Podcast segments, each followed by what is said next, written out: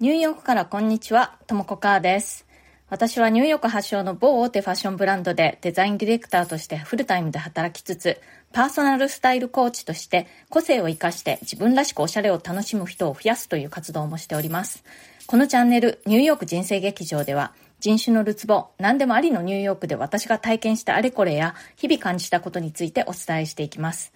ニューヨークの自由でポジティブな空気感とともに、ちょっと元気が出る放送をお届けしてまいります。それからプレミアム放送も配信しております。週に1、2回、通常放送よりももっとプライベートな近い距離感で、私のニューヨークでの生活のことや、仕事の裏話、過去の失敗談や成功談、現在試行錯誤中の事柄などについてお話ししています。お申し込みはアプリからよりも Voicy のウェブサイトからの方が金額的に断然お得になっておりますので、ウェブサイトからのお申し込みがおすすめです。それでは今日もよろしくお願いします。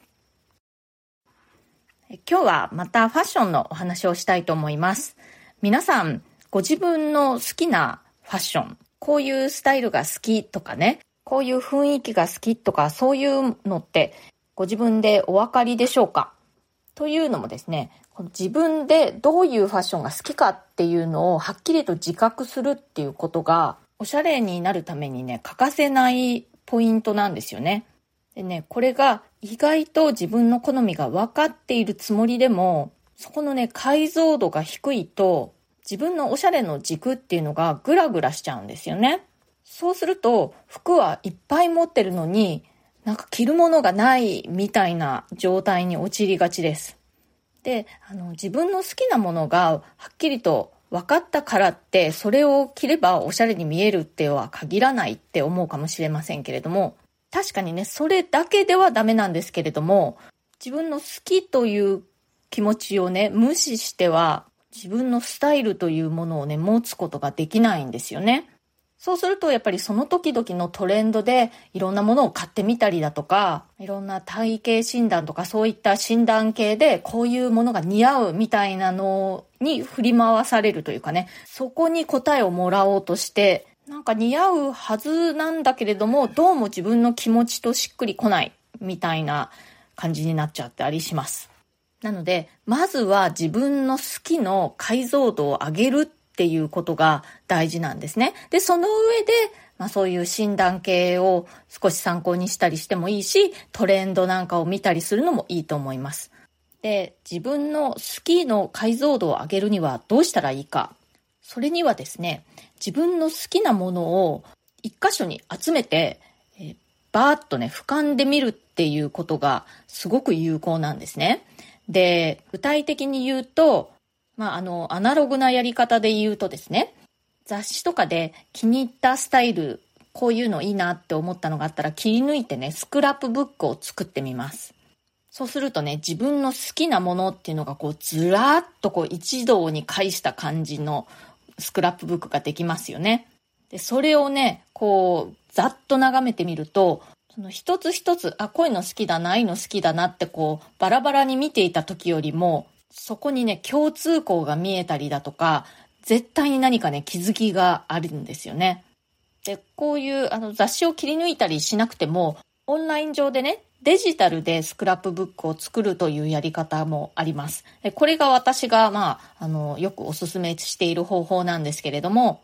オンラインでね、自分の好きなファッションスタイルを見つけたら、それをどんどんどんどんあの一箇所に貯めていきます。で、この貯めていくときなんですけれども、私が使っていてすごくおすすめなのが、ピンタレストっていうアプリです。ピンタレストというアプリで、え、アカウントを作ってですね、これ、あの、完全に無料でできるんですよ。それで、えー、デジタルスクラップブックをそこに作ると。ピンタレストの使い方ね、非常にこう、あの、直感で使えるような感じで、めちゃくちゃ簡単なので、おすすめです。で、そうするとまた、その、スクラップブックがね、今度はオンライン上で、えー、できるという感じで、そこで自分の好きなものがずらずらずらっと一堂に見ることができる感じでね、それを眺めてみるとね、本当に必ず何か気づきがあるんですよね。で、それを繰り返していくと、だんだんだんだんね、自分のその好きっていうものがくっきりと分かってくるようになります。好きの解像度が上がるっていうふうに私は言ってるんですけれども、そうするとね、それが自分のおしゃれの、その自分のスタイルの軸になるんですね。で、この自分の好きなもの集めなんですけれども、デジタルでやるといいのはですね、まあ、あの、実際に糊とかテープとかで貼ったりする手間がいらないっていうこととですね、あと、あの、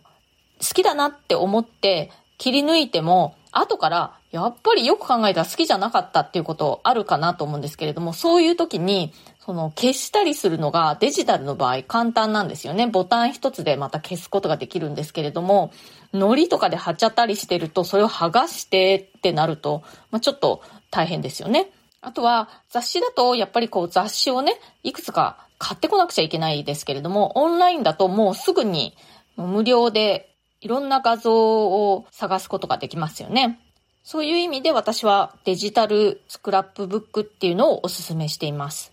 でこれをやるときにはいくつかコツがあって、あの、季節をね、あの、一つに絞ってやった方がいいです。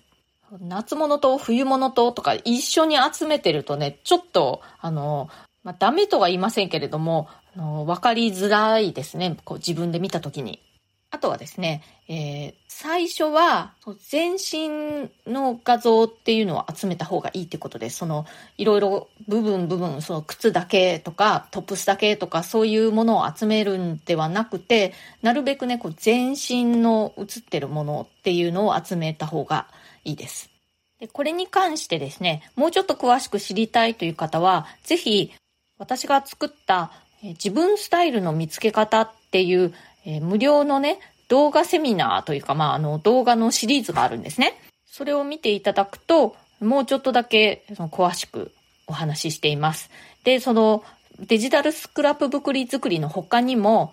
その動画の中でね、その、自分スタイルを見つけて、おしゃれになるコツっていうのをお話ししていますので、ぜひご興味ある方は、私のウェブサイトの方からお申し込みください。この無料動画のね、請求するリンクをここに貼っておきますので、そちらから申し込んでいただくと、すぐにね、自動であのメールで動画が届きます。この動画を見た上でね、さらに個人セッションをご希望の方は、そちらは有料になってしまうんですけれども、そういうオプションも可能です。もちろんね、その無料動画だけを見て、ご自分でやってみるっていうことも全然可能なので、無料動画を見たら何かを売りつけられるとかそういうことは全然ないので、安心してご請求ください。またコメントをご紹介させていただきますね。ピンチは大きな変化の前触れですという回にコメントをいただきました。久美子 N さん、はじめまして。いつも楽しく聞かせてもらっています。ニューヨークはビジネスの激戦地だと思いますが、ともこさんはどのように生き抜いているのでしょうか？あと、ともこさんは雇われる側と独立することについてどう思われるかお聞きしてみたいです。私は副業でハンドメイドを始めました。新しいことへのチャレンジは緊張します。でも今よりも人生を楽しむために、そして経済的に自由になるために進んでいきたいです。よろしくお願いします。ということで、え、久美子さん、ありがとうございます。そうですね、ニューヨーク、確かにビジネスの激戦地なんですけれども、なぜこんなマイペースな私がやっていけてるのか。まあ、マイペースだからこそというところもあると思うんですけれども、ちょっとね、これに関してはいろいろお話できそうだなと思うので、また回を改めて、えー、放送回作ってお話ししようかなと思います。で、それから、えー、雇われる側と独立することについてなんですけれども、私は、あの、完全に独立して自営で何かをやったということはないんですが、まあ、副業というかね、あの、会社員の傍らいろいろなことをやってきているんですよね。え自分の洋服のブランドを持ったこともありますし、あと今はパーソナルスタイルコーチというお仕事は会社員の傍らやっていますし、あとね、今このボイシーなんかも、まあ、あの、副業とまでは言えないですけれども、会社員の傍らやっていますし、まあ、そのどれ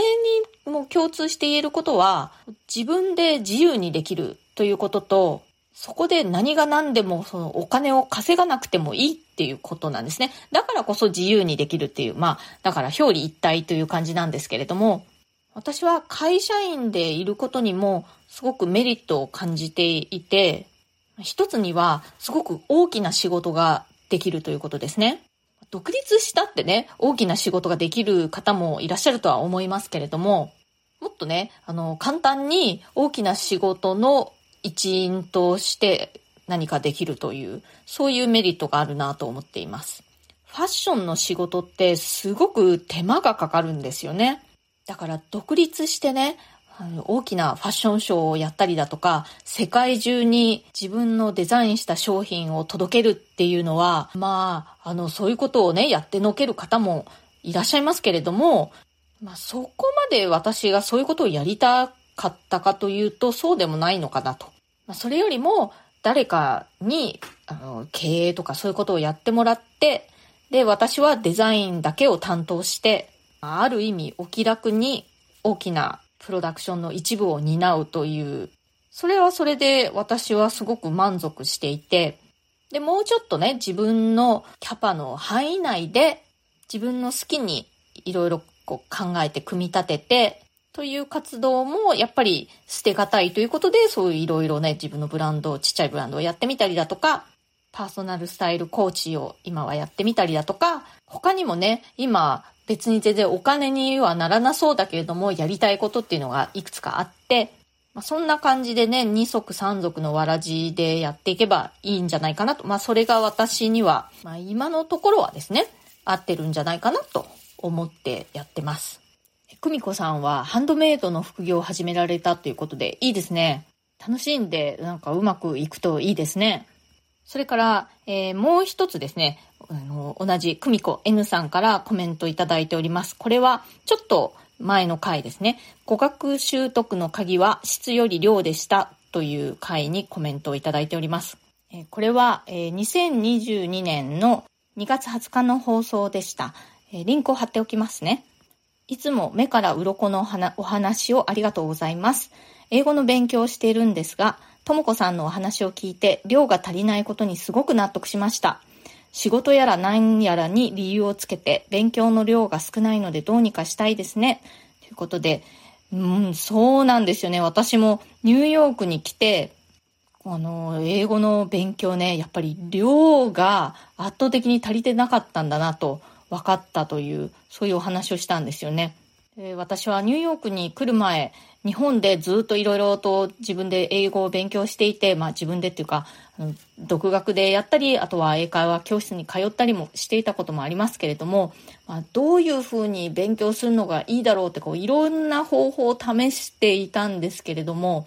まあ結局はね、どういう方法が一番いいかっていうよりも、とにかくこう大量に英語を聞き、話し、書き、読みっていうのをやるっていうことが、英語力が伸びる一番の鍵だったのかなと。まあ、実際にニューヨークに住んでみて、そういう環境に身を置いて思いました。